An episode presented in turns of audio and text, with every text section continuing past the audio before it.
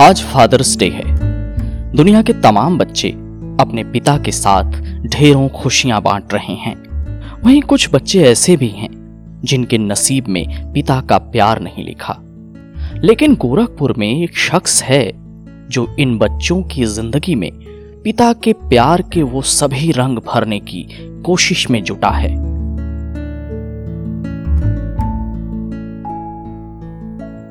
आइए मिलते हैं कृष्ण कुमार पांडे उर्फ़ आज़ाद पांडे से, जो गोरखपुर के तमाम अनाथ बच्चों के लिए सुपर फादर हैं।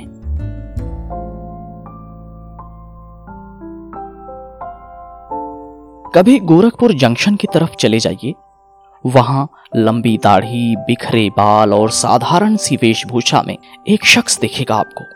कभी किसी अनाथ को अपनों सा दुलार देता हुआ तो कभी किसी मासूम पर प्यार बरसाता हुआ।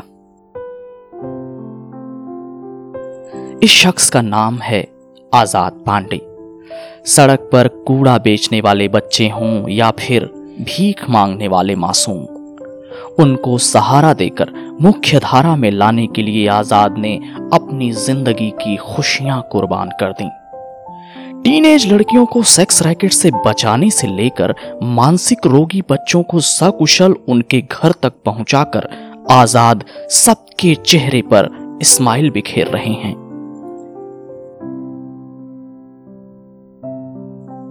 पिछले पाँच साल के भीतर 800 से अधिक बच्चों को आज़ाद उनके घर पहुँचा चुके हैं। रास्ते में अगर कूड़ा बीनता या भीख माँगता कोई भी बच्चा उन्हें दिख गया तो आज़ाद उसे अपने सेंटर ले जाते हैं। फिर उसकी काउंसलिंग करके मुख्य धारा से जोड़ने की कवायद में जुट जाते हैं।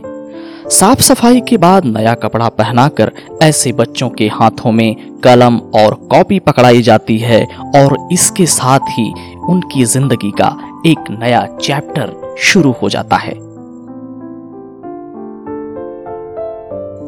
आज़ाद की पहल पर एनई रेलवे के एक्स सीएमई अजय कुमार सिंह ने लावारिस बच्चों की पढ़ाई के लिए निःशुल्क स्कूल भी शुरू किया।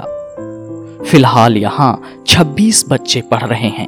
हालाँकि कोविड प्रोटोकॉल की वजह से क्लास नहीं चल रही है, लेकिन बच्चों की पढ़ाई जारी है।